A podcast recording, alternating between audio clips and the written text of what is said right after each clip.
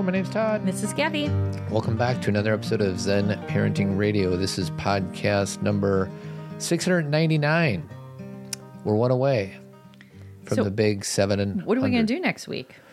I don't know. If I wasn't so lazy, I'd be like, well, let's play greatest hits from the first 700 or six. Can you imagine and I'll be the like, amount? Of, sounds sounds like a lot of work, which I don't feel like doing. Why listen to Zen Parenting Radio? Because you'll feel outstanding and always remember our motto, which is the best predictor for child's well-being is parent's self-understanding. Well, I said that quick. you did, and, And I, that- that's without caffeine in my system. Um, on today's show, we're going to talk about self-compassion and then anything else we talk about. great.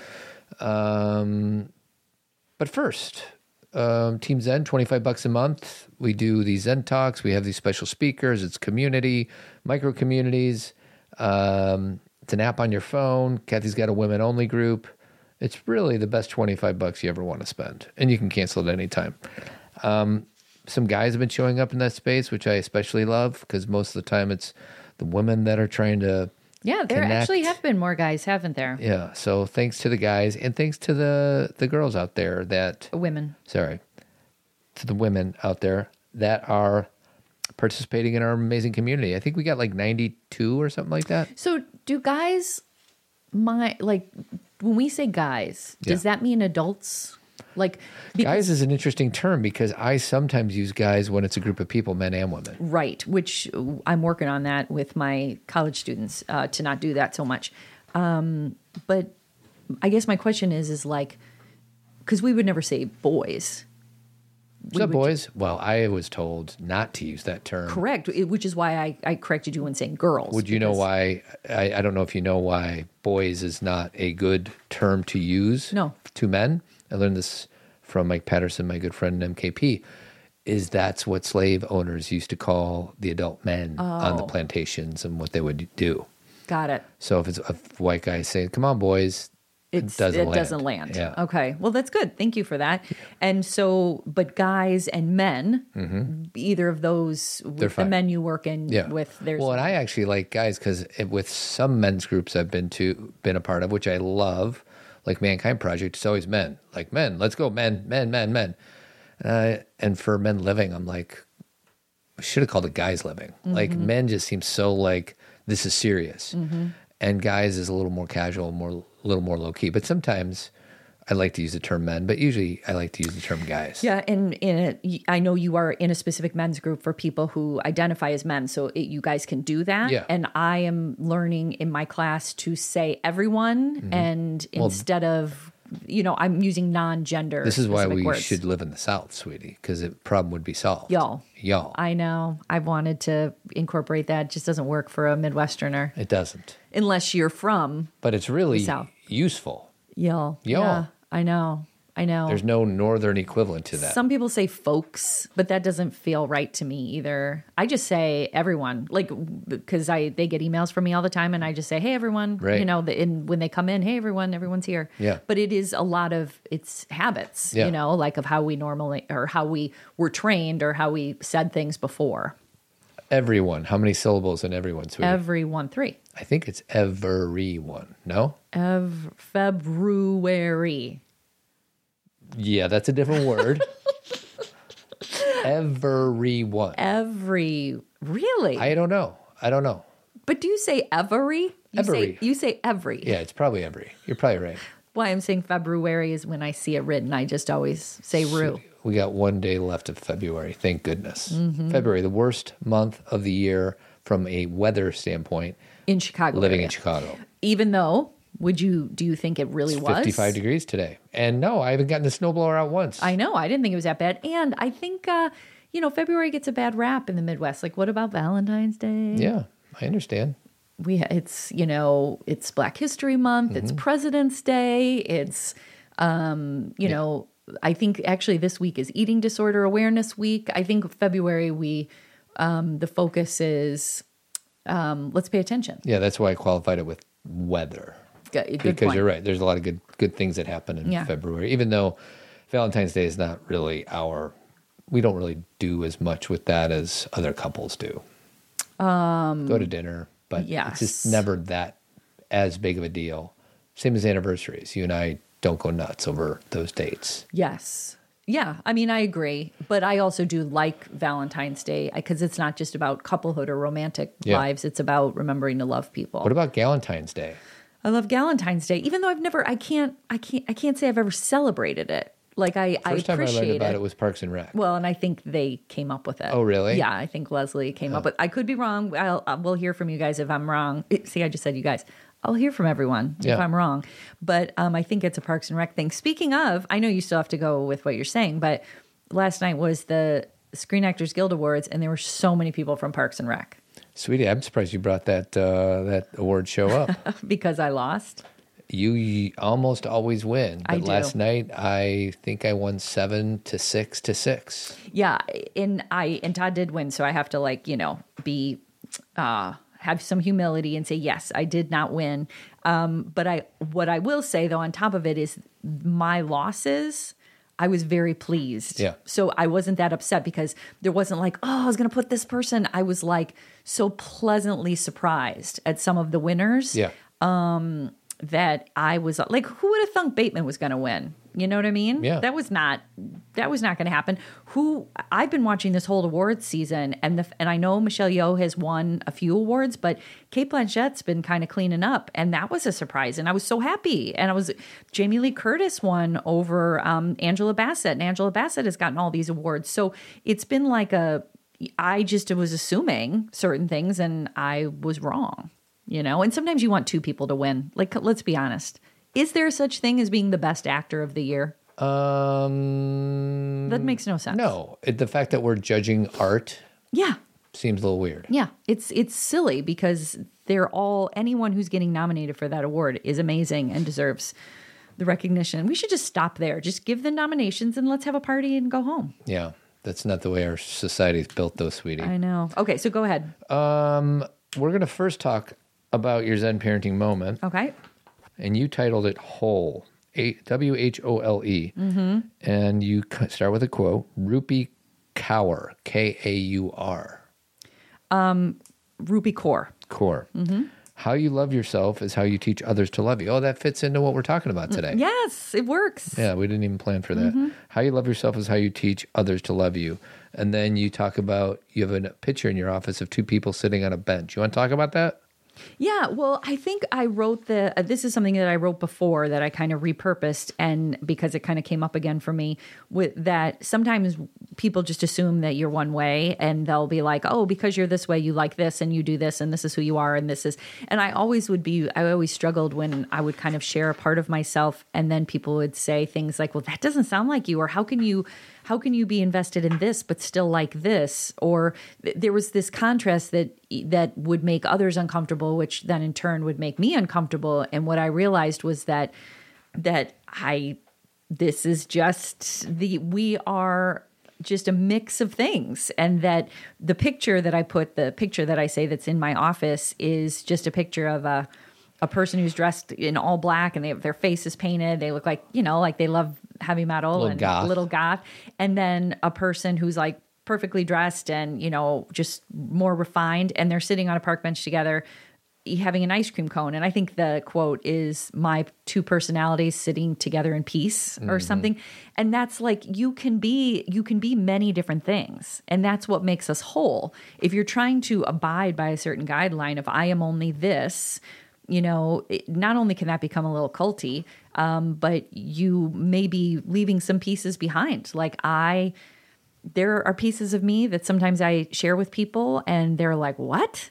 And I'm like, "Yeah, like that's something I like." You know, when you talked about the two different people sitting on the park bench, you know what it reminded me of? Jethro Tull No, why was, what's that all about? sitting on a park Oh. bench. Can't you see I'm in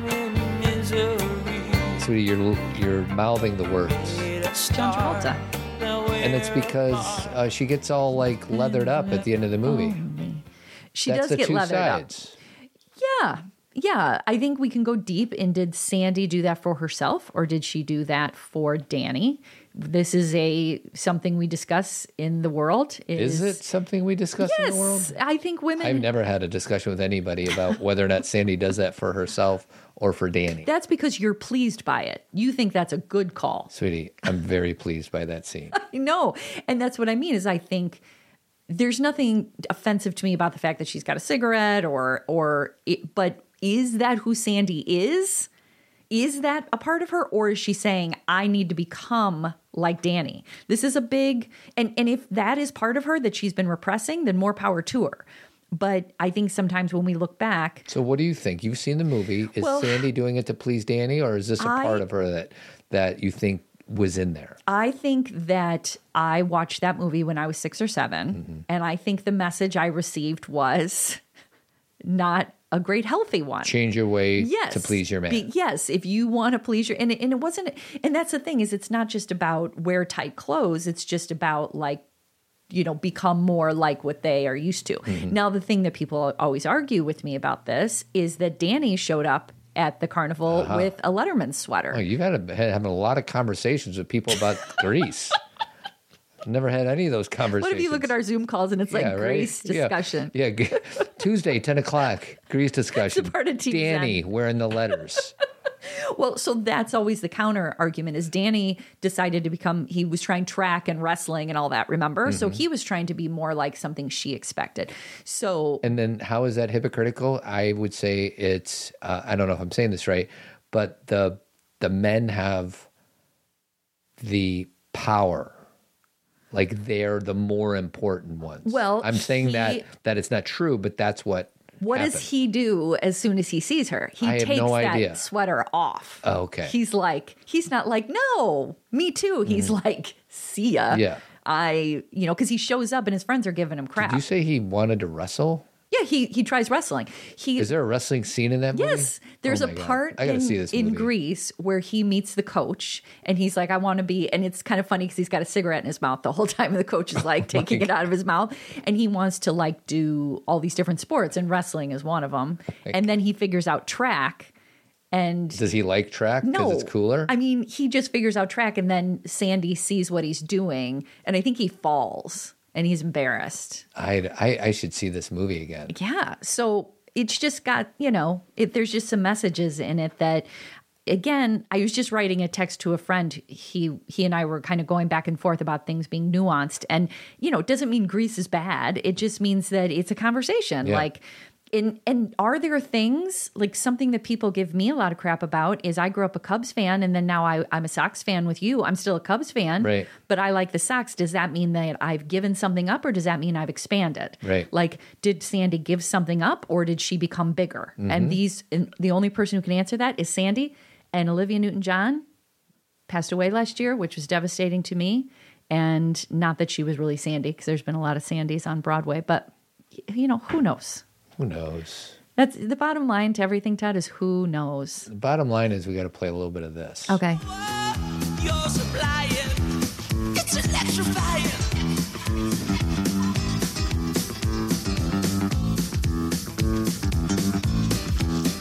You better shape up, Oh, cause I need a man. She needs a man.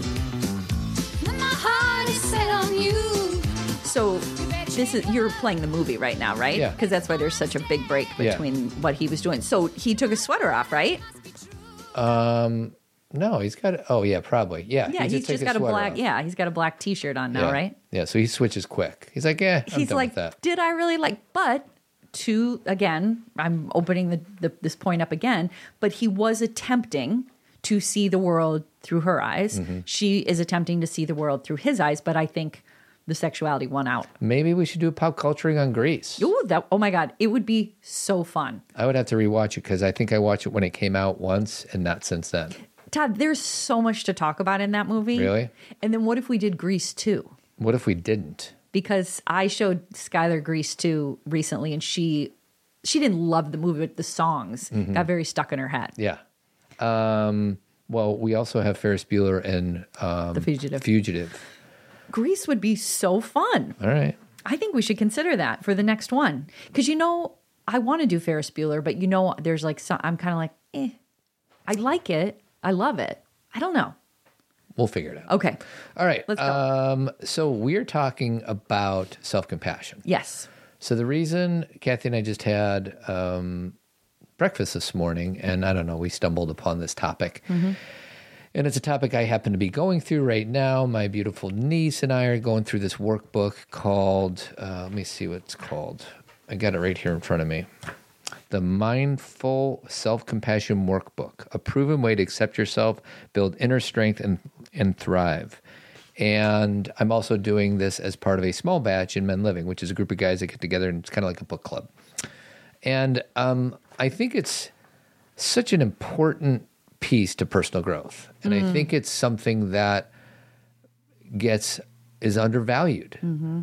And I'll always remember one of my favorite teachers. His name is Jim Dethmer. He he was one of my mentors in one in a coaching program I did, and he wrote a big book called "The 15 Commitments to Conscious Leadership." And he basically said midway through this four day workshop, he's like, "You can throw this my book away. Mm. All this is about personal growth, evolution, be the best person you can be. It's about awareness, which is where am I? You know, locate myself. Am I in a place of openness or a place of defensiveness? Because most of us get um, hijacked by our emotions, and we end up doing, saying things that we that we don't regret. We don't center ourselves. So that's the awareness part. And the other half, he's like, it's about acceptance, not acceptance of others, not acceptance of the situation, but the acceptance of ourselves in whatever state of being we happen to be in right now. And I think that we as humans, or I'll use I statements, I as a human being sometimes judge myself. Sometimes I judge myself for being too withdrawn. Sometimes I judge myself for being too angry, too afraid, too sad, too whatever. And there's no acceptance. It reminds me of another book called by Jeff Foster called um, Uh, Radical Awakening, and it's something about you know radical self acceptance. And we've done 699 of these podcasts, and I think self compassion is interwoven into each one of the podcasts, or not each one, but many of the podcasts we've done in the past. But I think it's something that we that that there's not enough emphasis on. So I have this book in front of me, and instead I actually decided to like just you know that that artificial intelligence guy, whatever his name is, chat chat API, Yeah. whatever I don't know what it's called, um, chat dot Chat apt? openai.com. So I asked this robot, give me ten trivia questions and answers on self compassion. Okay. So we're going to see how you do. Oh, But before we do that, um, what what if any would you like to share about self compassion? I to me it's foundational and it's like a starting point. And and when I say it's a starting point there is no end point with it because you utilize it in every aspect of relating to people. You you know it never the learning never ends. But I think it's foundational. And I think if you're trying to do things when it comes to self-awareness or parenting or um, being a more open-minded um, person, if self compassion is not part of the practice, it's going to be really difficult. Um, I'm not saying it'll be impossible, but you're going to have to figure out how to, um, ha- you know, I think the thing to understand is that the reason that we judge people is because we're judging ourselves. Yep. And so There you go. if- that's the, that's the key. yeah, like if you are someone who goes out in the world and you're like, everybody's doing it wrong, and this person bugs me, and that person bugs me. It's it, there's nothing, you know, that's very human mm-hmm. because humans judge. But how do you see that? Do you see that as being like, yeah, everybody else is screwed up and blameworthy, and I'm not? Right. Or do you see the strings between the things you dislike about yourself and or that you wish you wouldn't demonstrate or feel or experience and then you project that onto other people. And i think the more self-compassion we have the reason like when we sometimes people don't see the connection between the more compassionate you are to yourself you will be to other people. It's not something magical. It's just very literal where if i'm someone who has a lot of emotional expression and and I struggle sometimes and have breakdowns or whatever when I see my kids do that I don't it, I'm not like they shouldn't be doing that. I'm like, yeah, I do that too. Like I understand that I may not completely know what they're going through, but I've been there and my compassion for myself around it rather than condemnation allows me to be compassionate toward them around it instead of condemnation. And I think another way of saying what you just said is it's really hard to go easy, or maybe not. Maybe we'll maybe we'll dive into this. I was going to say it's really truly hard to go easy on somebody else if you're not willing to go easy on yourself. Yeah. And and part of me is like that's actually the opposite of true. Like if I lose my if I lose my wallet, I'm really mad at myself. But if you, you lose your wallet, I'll be like, oh, mistakes happen, no big deal. So mm-hmm. part of me feels like I disagree with what I just say it said. Is it's hard to be truly compassionate towards another if we're not first compassionate ourselves. I actually think it's much easier to be compassionate with another than it is to be compassionate towards ourselves. And yeah, I agree with you. Um, and I also think compassion builds on compassion. For example, I think a lot of times we get annoyed at someone about something that we've been made aware of that we're working on, but they're not working on. Like, for example, you know, I hear this from myself, my children, clients, you know, like, you know, this person has anger and they always talk about it and they're always sharing it. But I have anger and I'm repressing it and I'm working hard on it and I'm reading books about it and they should be doing that too. And really, what we're doing is we're like, they should do what I'm doing. They should, this person should be more aware of their anger because I'm becoming aware of my anger. And we want, and you know, and sometimes it's like, not the healthiest way of being aware of your anger. Like I don't ask people for things, so other people shouldn't ask me for things. Right. And it's like, well, not everybody's like you and not everybody has the same experience and and we were so I mean just kind of going off what you said, we're so hard on ourselves about things that we're like other people should be hard on themselves about things. But imagine if we switched that paradigm and we were like I kind of understand why I do the things I do. Um I kind of feel like I'm a human being. I don't kind of. I'm a human being, and lots of different things come up depending on where I am in life in that moment. And that's what's happening with other people too. That's what's happening. And it doesn't mean that we have to be indifferent to it. It doesn't mean that we don't get to speak out if someone's speaking hatred or or or says something racist, like we experienced this week with the Dilbert guy. Yeah. Um, you know, you can have a stand on that, but there's also there's not indifference, but there's like what what is that is that un, misunderstood fear is that um you know his he learned something early on that was such a lie Yeah. and he there's so it's not about compassion like i feel bad for him it's like there's a story there that is um it's not okay and we get to say it's not okay but it's the process of understanding how human beings work Yeah. and how they you know i always say to my social work students um, when you a lot of people go into the profession of social work because they want to help someone who's been victimized because a lot of times they've been victimized and I'm totally down with that. That's a good motivation especially if you use your anger wisely. But we also have to help the people who are victimizing because there's a story there too. Yep. We don't, as social workers, say, you know, we need to have, you know, someone who's a prisoner. They need a defense attorney. Someone who's done horrendous things need sometime a social worker or a support system. And we don't like to look at it that way. But I hate to come back to this, but hurt people hurt people. Right. So we need to be, social workers need to plug themselves in in every aspect of human experience um, so I don't know. I just feel like I went all over the place, but that's that's my thoughts right now. You ready for your quiz? Let's go. So for okay, I'm not even going to set it up. Okay. As best you can, sweetie. Okay. What is the definition of self-compassion? Well, I guess it makes me just want to use Kristin Neff's model of self compassion because that's the research based, um, you know, model, which is it's three things. It's um, common humanity, which means that we recognize that we are similar to other people and that what we've gone through, other people have gone through, so we we don't feel alone. Number two, it's self kindness that we treat each other like friends, t- treat ourselves like we would treat a friend, you know, like self kindness is this sense of what would you say? The, the quote is always, what would you say to a friend if mm-hmm. they had this experience? And then the last thing is mindfulness. Um, which you and I kind of debated this before. I mean, it's definitely mindfulness, but the way I look at it is just focus on what's happening right now rather than say, I said this, I did this, I'm experiencing this, so this means something in the future. Yeah. Instead, just deal with the experience you're having right now instead of projecting. instead of future. projecting in the future. But you had a different version of mindfulness. Um, my the, my working definition. I don't know where I heard it.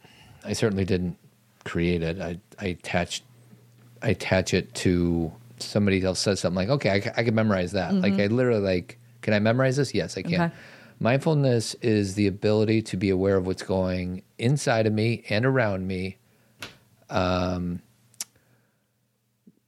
not without judgment, because that would be a lie, because we all judge as human beings, but to so it'd be. With acceptance? With acceptance, I guess, to be what's going on on around me with some acceptance. And I would that I think that can work with mindfulness too, but that kind of is how I think of self awareness. Yeah. Self awareness is do I understand what's going on inside? Right. And then I'm recognizing how I'm behaving or how I'm perceiving other people based on what I'm thinking. So, but as we know, self awareness and mindfulness have a lot of overlap Yeah. in how they're utilized. Well, I feel like I want to back up a little bit because if somebody's like, why do I have to learn about self compassion?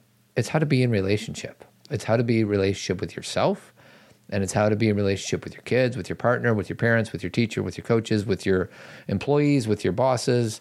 Um, so I just need to share that. Like, this is human behavior 101. Yeah. So I'm trying to like give people, uh, um, begin with the end in mind. and relationship with yourself Yes. and then with others Yes. so it's like it's this thing that you know if we can practice this with ourselves it's easier to do with others if we're doing it with others we can have a better understanding for ourselves Right. so it's not it's not just one directional it's it's a cycle So you crushed the first question, even Oh, though good. it is written a little different. Okay. Self compassion is treating yourself with kindness, understanding, accept, understanding, and acceptance when you experience suffering or failure. Sure So Yeah. it's, I guess it's this, and it's not like this is the right answer. I asked a robot, but it's more about usually when when self compassion needs to happen, it's when we're either suffering or we just failed, Mm-hmm. we just screwed it up. Well, and it really to me is glasses, right? It's our lens because our first instinct uh, when we if we fail or if something goes wrong is to be really self-flagellating. That and, and I say it's our first instinct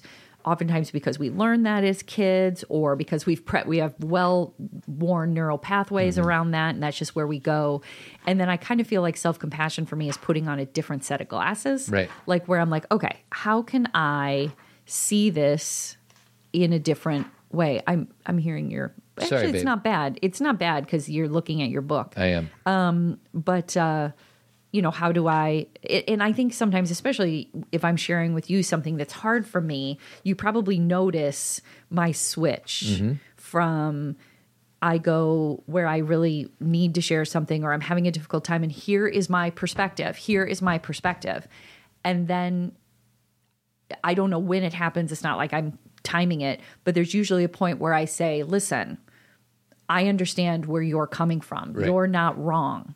And that is my, you know, you'd say, well, that doesn't seem like a self compassion thing. It is because I'm looking at myself thinking, how would I feel if someone was talking to me Sure. and saying, here's my point, here's my point?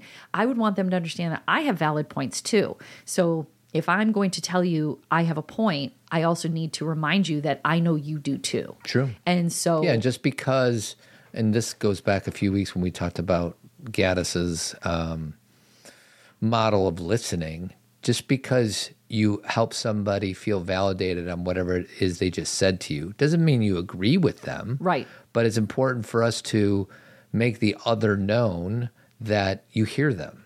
I know when people are saying things to me and they're projecting or they're saying, you know, here's how I look at it and you don't understand.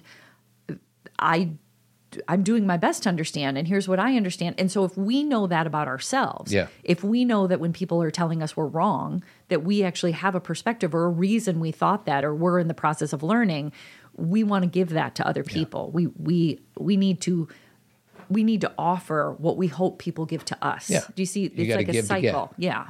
Um, the second question you already answered without knowing it was coming up. Who's the leading researcher on self compassion? Kristin Neff. Kristin Neff. And the only other thing before I go to the next question is that some people may attribute this whole idea as lovey dovey, new age, whatever.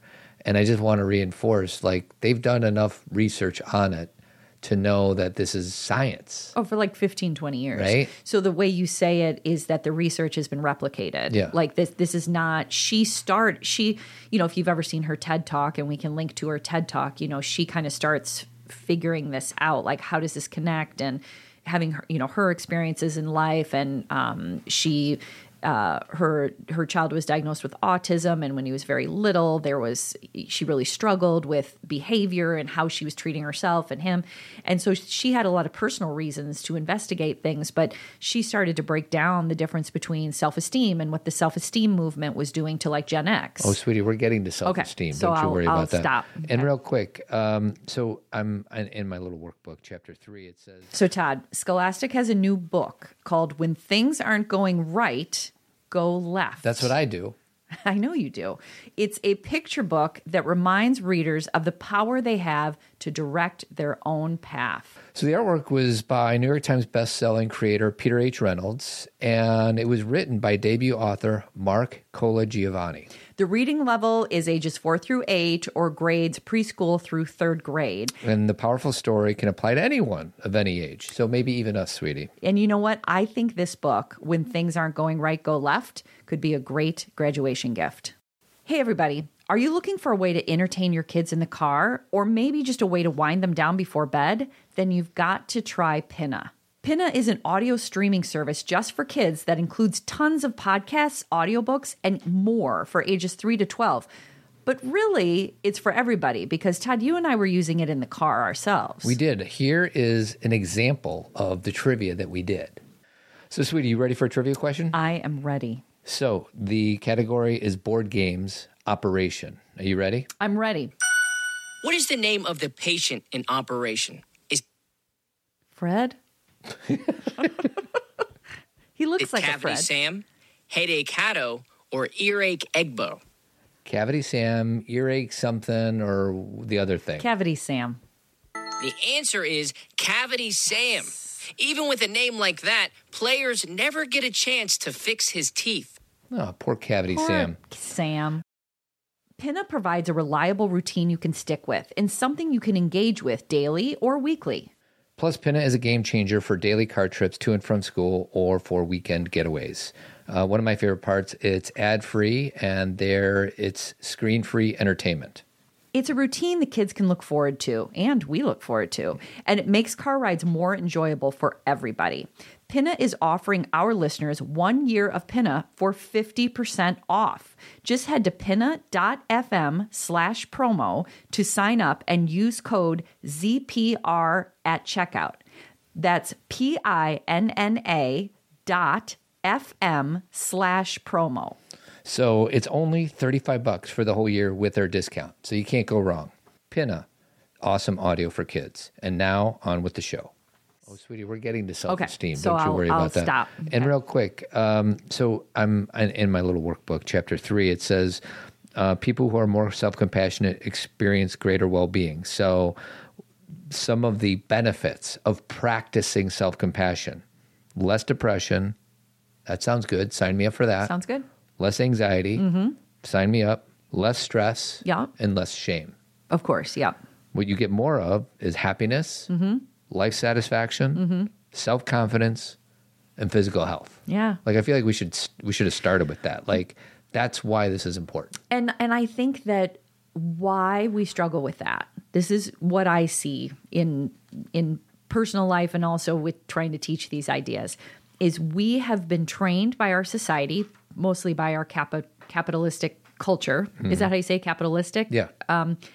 is that suffering is what we need to do to to move forward. We have to suffer to uh, enjoy an achievement. We have to suffer to actually grow. We have to suffer, and we have somehow, you know, that's why when a kid lays on the couch, and I'm, you know, a parent will be like, they're lazy. They need to be doing more. They need to be working harder. They need to be moving. They need to be, there's no sense of, hey, rest might be good for their brain or relaxation is helpful, not only to them now, but going forward in life.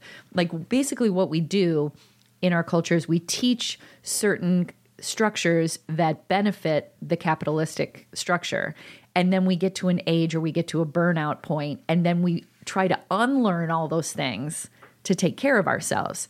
And I think one of the points of our show for the last 12 years, why are we teaching our kids things they're going to have to unlearn? Yeah. that makes no sense let's to me not let's not teach them that in the let's not place. teach it let's teach them how to be compassionate let's teach them how to have healthy conflict let's teach them how to speak up for their needs instead of having saying go along with what everybody's teaching you in the society and then unlearn it at 42 Isn't there something in Peggy's house, your aunt, my aunt, our aunt, that says it's easier to raise good humans than it is to fix adults or something like that? yeah she, it's in her bathroom yeah. Yeah.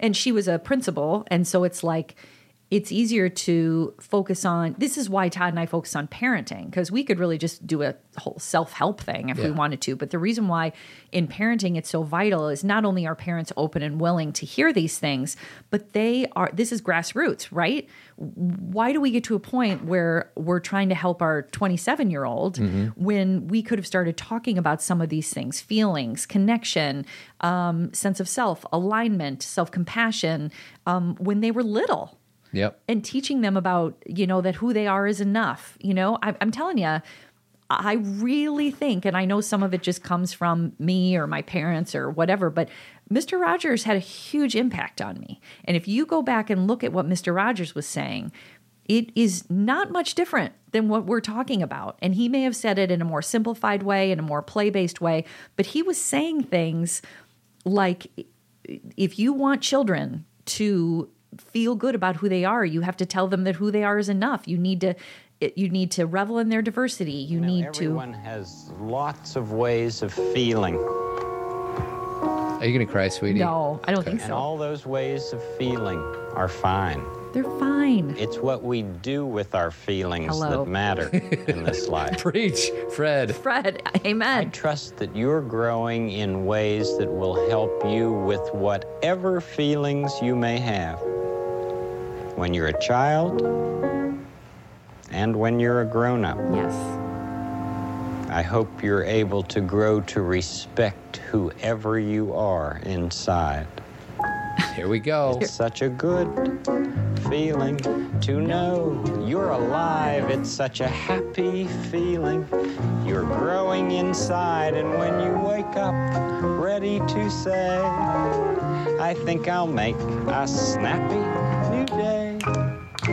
It's such a good Oh, good old Fred. feeling. I mean, Very honestly, and I, I And think how many of us adults don't do anything he just said? Well, and I- including me. I well, and that's it. But you heard it as a kid. Yes. You know, Yes. it, it got. And that's the thing is, my mom, who I've said this before on this show, but you know, just my mom has said to me a number of times. She's like, he really had an impact on you, like because she knew how much I loved him as a kid and how much I don't think I was like walking around quoting him. I just believed him. Yeah, and he touched a piece of you. Yes. That we all have. Yes. It's not a Kathy thing. Yeah. You happen to be open to the message. Yes. And, And it I- resonated Yes. because I was learning something different from my culture. Yeah. Which is be hard on yourself Be and who you are isn't win. enough and no, no only number one counts and and then I have No points for second place, Goose. right exactly and um, then I have Mr. Rogers saying you can talk about your emotions Mm-hmm. and I was like I can and then he's like and who you are is enough and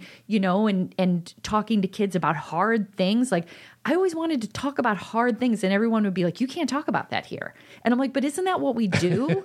Like I don't understand this. Like he would talk about divorce and he'd talk about death and he would talk about pain and I'm like that's really what life there's where life is difficult. Mm-hmm. So if we can't talk about that then we're going to have a lot of repressed pain. Now, obviously, as a child, I didn't have any of this language, but it's not a shock that I do what I do because there's, I don't understand another way. I was just saying something to Todd in the car about I don't understand not doing it this way. And and I do understand because people are scared of it. I get why, but I also the protesting about no, let's keep hurting ourselves and others. It just seems like such a crazy argument to me.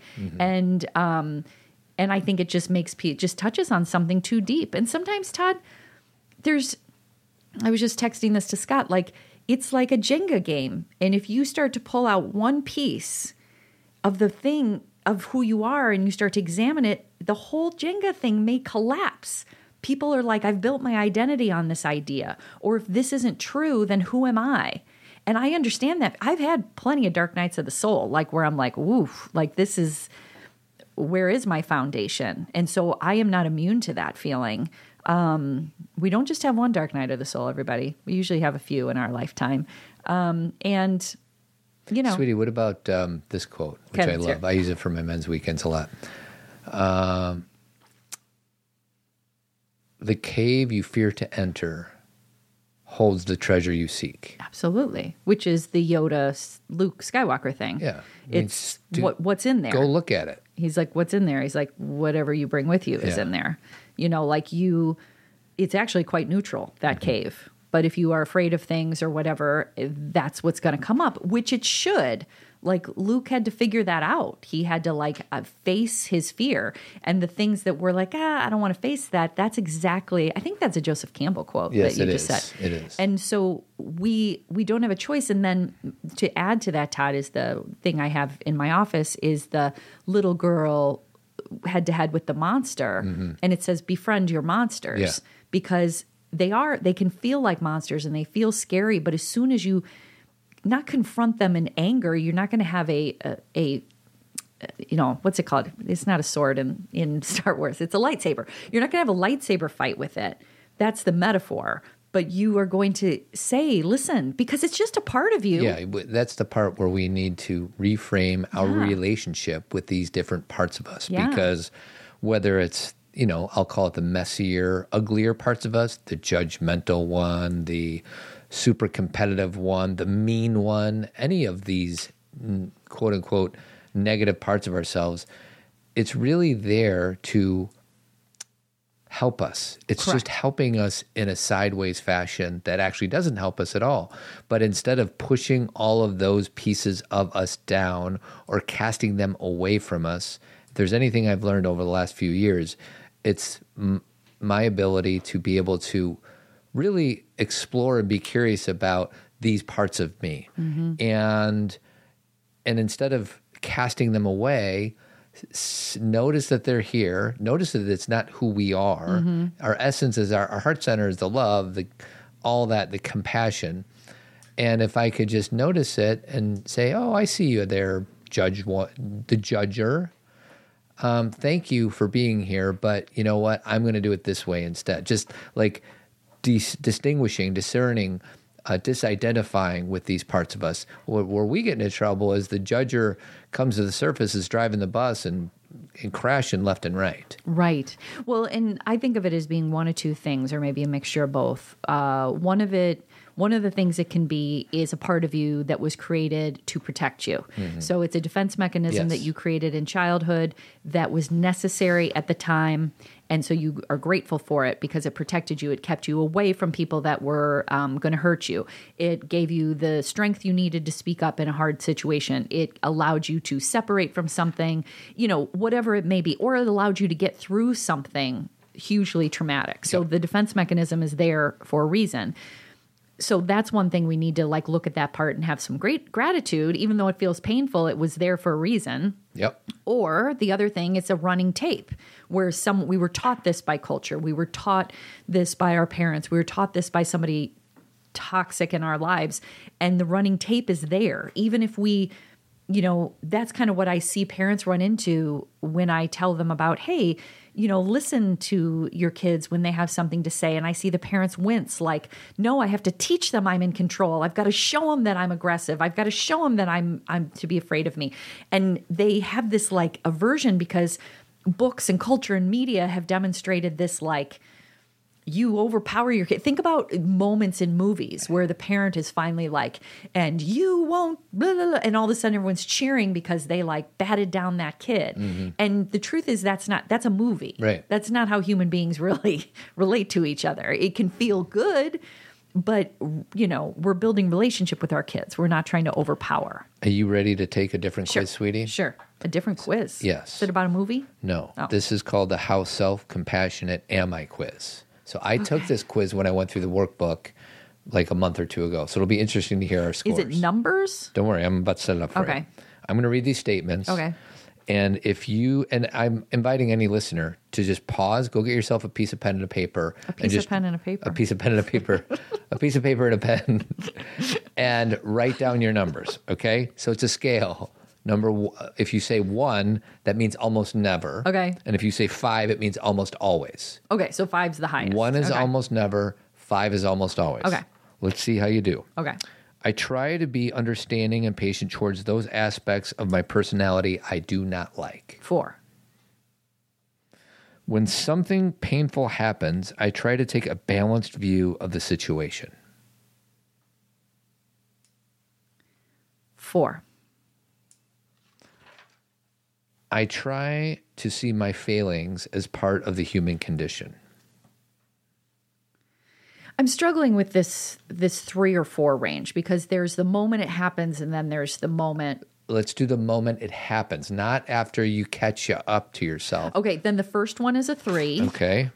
and the second one is a four, and then this next one is a three. Yeah, so just for you and all the other listeners, Mm-hmm. and maybe I didn't set this up, but it's not after you like get the lesson Okay, or it's in the after you take a breath. Yeah. This is in the moment. Okay, so you- three, four, three. Three, four, three.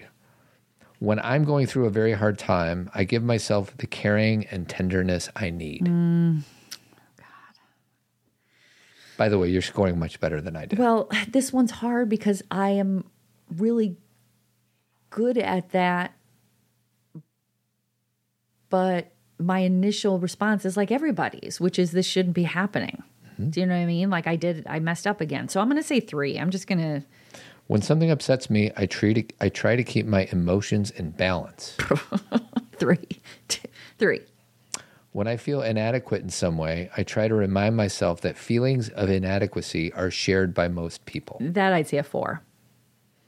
Uh, for the next set of items, use the following scale. So number one, so this is just like the trick that they do when they test you. Okay. So number one is almost always. Okay. And number five is almost never. Okay. Number almost always is number one, and number five is never. Okay. When I fail at something important to me, I become consumed by feelings of inadequacy. No. Um, so five is never? Yes. So four. When I'm feeling down, I tend to feel like most other people are probably happier than I am. Mm, Three. When I fail at something that's important to me, I tend to feel alone in my failure. Uh, that would be, I think, uh, so I'm going to say three. Three more questions. Okay. When I'm feeling down, I tend to obsess and fixate on everything that's wrong. No, I don't do that. I would say, so four is the right way to go. I'm dis- disapproving and judge- uh, judgmental about my own flaws and a- inadequacies. No, four. I am intolerant and impatient towards those aspects of my personality I don't like. Four. All right, I'm gonna I'm gonna count your numbers up. Three plus four is 7, 10, 13, 16, 20, 24, 27, 30, 34, 38, 42. Sweetie, you ended up with 42. Okay. And 42 divided by 12. Hold on, I'm going to do the math on my calculator because I don't want to think on a podcast. 42 divided by 12. That means your average is 3.5. Okay. Can you guess where I stood? You got a 42? Uh, I would say you're and, and just so you know, th- uh, overall, the self compassion scores tend to be around a 3.0 okay. on the scale of one to five, so you can interpret your interpret your overall score accordingly. As a rough guide, a score of one to two and a half, which is your average, means um, your overall self compassion indicates that you are in low self compassion. 2.5 to 3.5 indicates you're moderate, and 3.5 to 5.0 means are means you're high in self compassion. So you ended up at 3.5, which is right at the edge between um, moderate to high. I think that feels right to me because I think there are sometimes I can do it very, very well. But the truth is, I have a tape, and um, there are times when I forget what I offer or do, and I feel like I'm not doing enough. And um, there's not a lot of compassion in that. Yet you still find yourself in the moderate to high Yeah. on the self compassion. Well, I think I I I I, I say this. I would hope so because I study it and I practice it and I teach it. And so even if I'm not, even if I'm not like five or in the highest category, it is something that I'm invested in every day just because of my job. Like I teach it to college students. You and I talk about it. I practice it with the girls. So it's not like I'm, it's something that I would hope I'd be pretty mm-hmm. good at it because I pay attention. So can you guess? So the I think highest, you were three. I the- think you were three. the highest that you can get is 60. The lowest you can get is like whatever 12. Mm-hmm. You got 42, which averages 3.5. What do you think I, my average was, or what my number was? I think you were like, what was my number? 42? So I think you were like maybe 38. I was at 27. Oh, you're hard on yourself, huh? You think? I was at 2.25. So that is a low self self compassion. I wonder what everybody else's was. Hmm. I, I, I do too. I Yeah. do too. Well, and and it's an internal thing, you know, because one of the things that I, the reason I went backwards, it's like, what do I show the world, and what am I really feeling? Those are two different things. Like, I'm not very reactive. I'm not a blamer. I'm none of those things. But what am I feeling inside? Because that's different, right? And I don't mean wrong. I mean like. I may say to Todd or to someone, no, no, it's fine. It's fine. And, and I understand. And really, I'm having all sorts of inner dialogue around, I'm not good enough. So this is what's interesting, um, and we're about to differentiate the difference between self compassion and self esteem. Sure. Self compassion and self esteem are not the same. Self compassion involves accepting yourself with kindness and understanding, while self esteem involves evaluating yourself positively. Compared to others. Well, it doesn't say that, but sure. I think I have very high self esteem, and I think I have very low self compassion. So then the interesting thing about self esteem is that self esteem is really based on winning. And when you don't win, then your self esteem is low. So you are ba- basing your self esteem on being better at things mm-hmm. than other people. Well, I'm certainly not better at you on self compassion. well you know um, but my point is is that under, unfortunately self-esteem you know the whole self-esteem movement what it has taught our kids historically is it's a king of the hill Yeah. thing. That being number one is how you get self-esteem. Winning the race is how you get self-esteem. Having all a's is how, how you get self-esteem. And and not everybody can be that. This is where we're getting into nobody thinks their kid is average everybody wants their kid to be above average and to be in the gifted program and to be all these things and not everybody can be that Yeah. and so self-compassion is our our ability to recognize our strengths realize where we we aren't going to be number one all the time and can we still love ourselves in the midst of that Yeah, for me, um, self compassion, and I think we already said this in the beginning of the show, happens is how do you treat yourself when you fail at something? yeah And I am just not very good at that. I feel like I should never fail at anything, which includes losing my car keys to losing a pickleball match to whatever, like relationship struggles. When we struggle with that, I beat myself up pretty fiercely. Yeah. Well, and I would even, uh, I would, okay, the, part of the reason I struggle with competition. Yeah. I don't think it's absolutely bad or wrong. I'm not trying to disband competition. But it can, it speaks, it's like what we were talking about with the SAG Awards at the beginning. One person's going to win this. This makes no sense. In a classroom, you're going to only have one person that gets the notoriety. You're only going to have one person who can, you know, and again, people say that's the world. I get it. I, and if we want to keep it that way, more power to us. Like, you know, I understand that there, but that whole idea that there's winners and losers.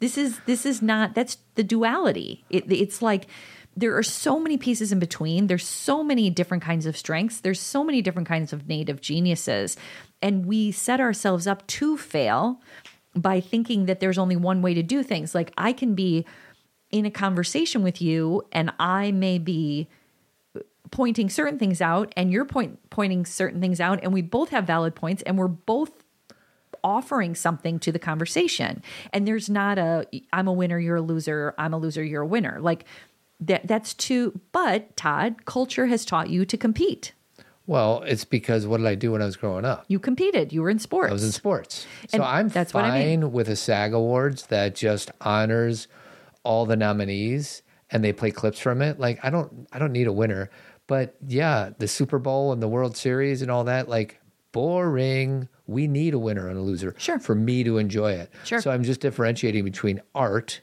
and sports. Yeah. And I can see that. And that's why this conversation becomes really interesting, right?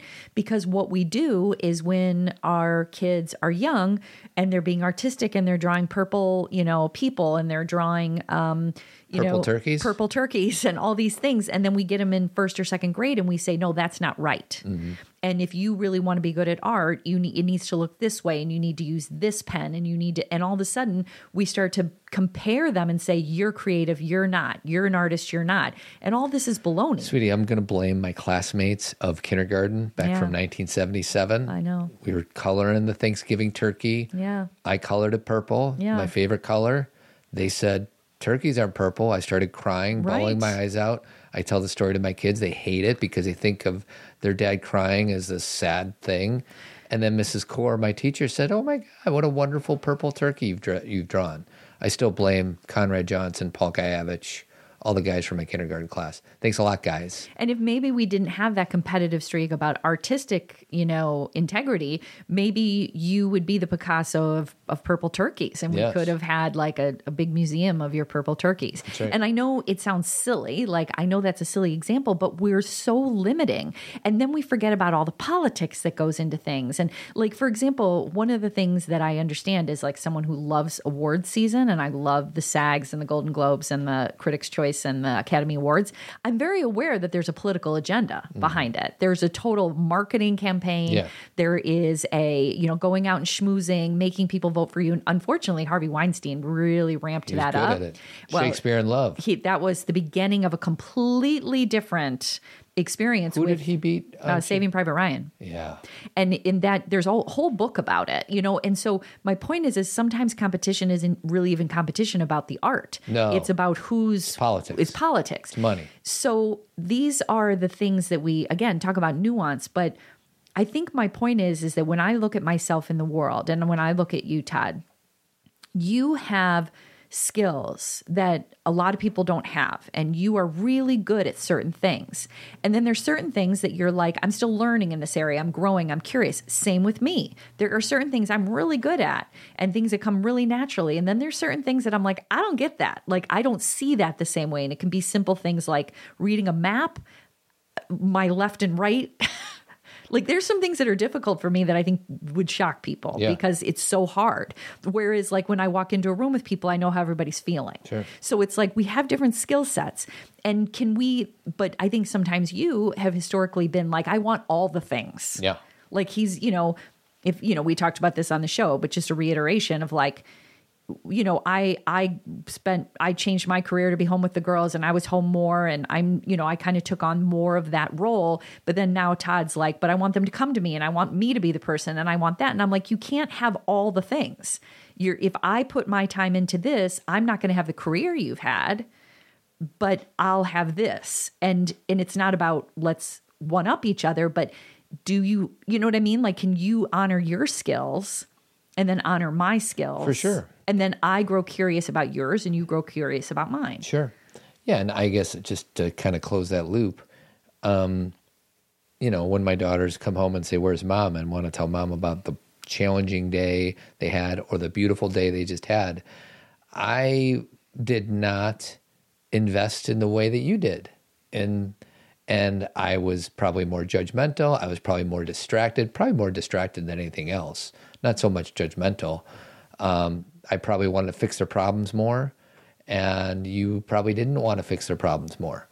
Um, so it makes sense to me. So I think a lot of guys out there or moms out there would blame their kids. Oh, how come they don't blah blah blah? Like I I I take responsibility for how this ended up.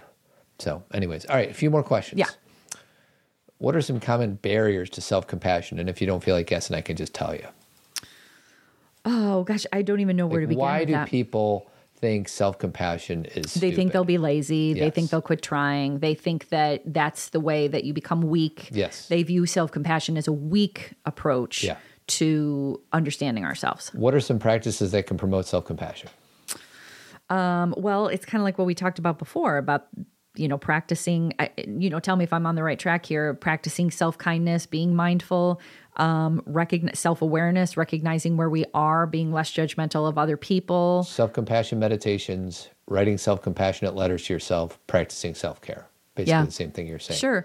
And that is true. Like there are meditations that are specific to self compassion. Yeah. Like if it be, you know, the um the metta one, you Yeah. know, be kind to what what is it? May I can't remember. You know, where it's like you're kind to yourself, then you're kind to other people, then you're kind to your enemies. Yes. You know, that kind of thing where you're like practicing a sense of inner to outer. Yep. Um, and there's all sorts of mantras and stuff like that. That's what I got, babe. That's good.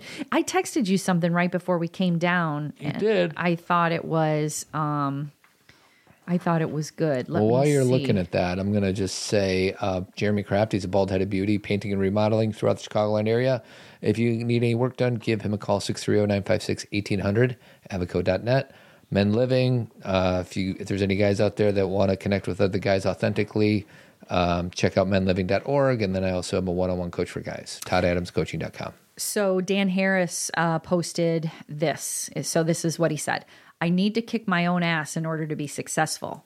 That's one of the myths of happiness and success. The data shows that instead of an inner drill sergeant, you should create an inner supportive coach. It's not letting yourself off the hook. It's having your own back. That's Right? a really good way to f- finish this podcast. Yeah. And I um I think uh and by the way, I said something wrong, but I, I just want to correct this because this is one of these interesting things in grammar. The data show. Did you hear me say the data shows? Yeah, I'm just going to keep saying shows because it sounds better. But it's really a singular word. Isn't that interesting? It is interesting. I'm going to keep saying the data shows. so the data shows. So that I mean, and again, Dan Harris, he if anyone doesn't know who that is, he wrote 10% happier. He's a book. meditation guy. I don't like reading books that much. That's a great book. It, it flew by. It is, and and it really is just this idea. It's a paradigm shift in what motivates us. Todd, we were just having this conversation this morning about that. Really, what motivates us is sometimes we say, "I'm going to tell my kid they're not doing enough. I'm going to tell my kid they're lazy. I'm going to tell my kid that all these things about themselves, so they get motivated." And that's not how people get motivated. People get motivated by hearing, "I believe in you." I trust in you. I see who you are. I know you have what it takes.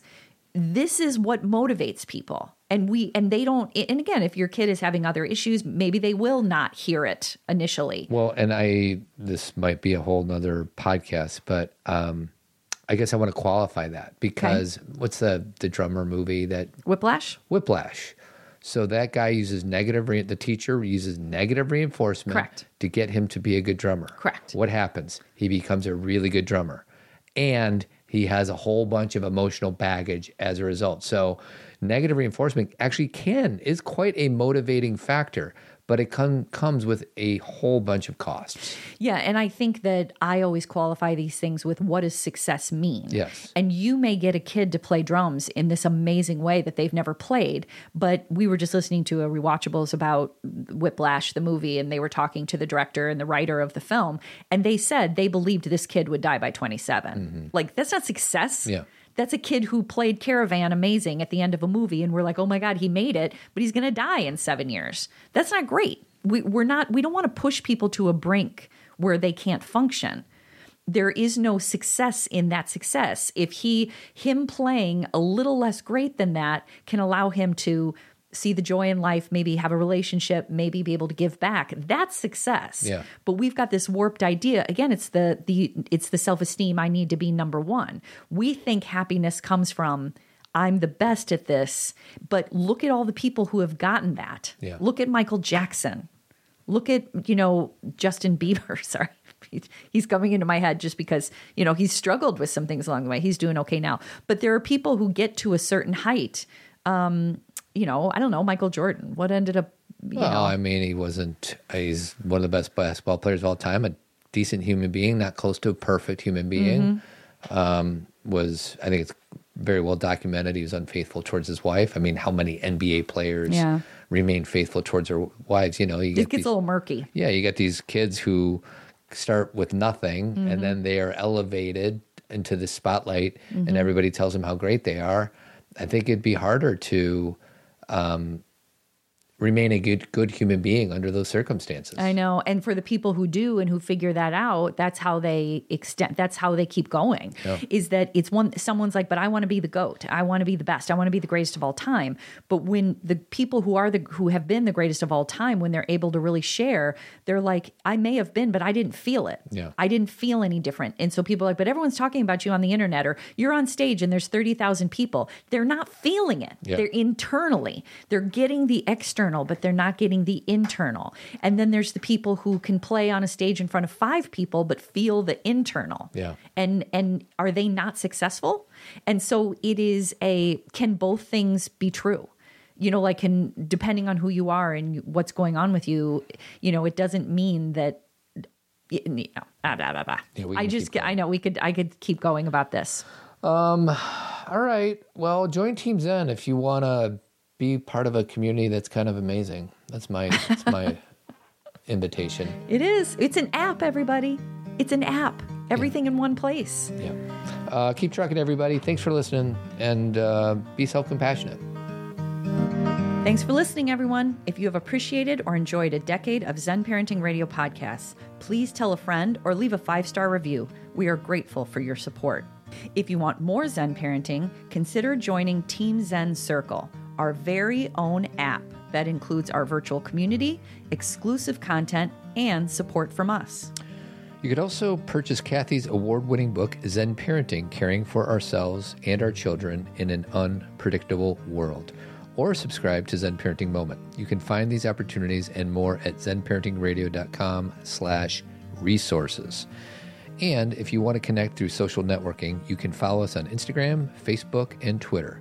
Keep trucking, and we'll talk to you again next week.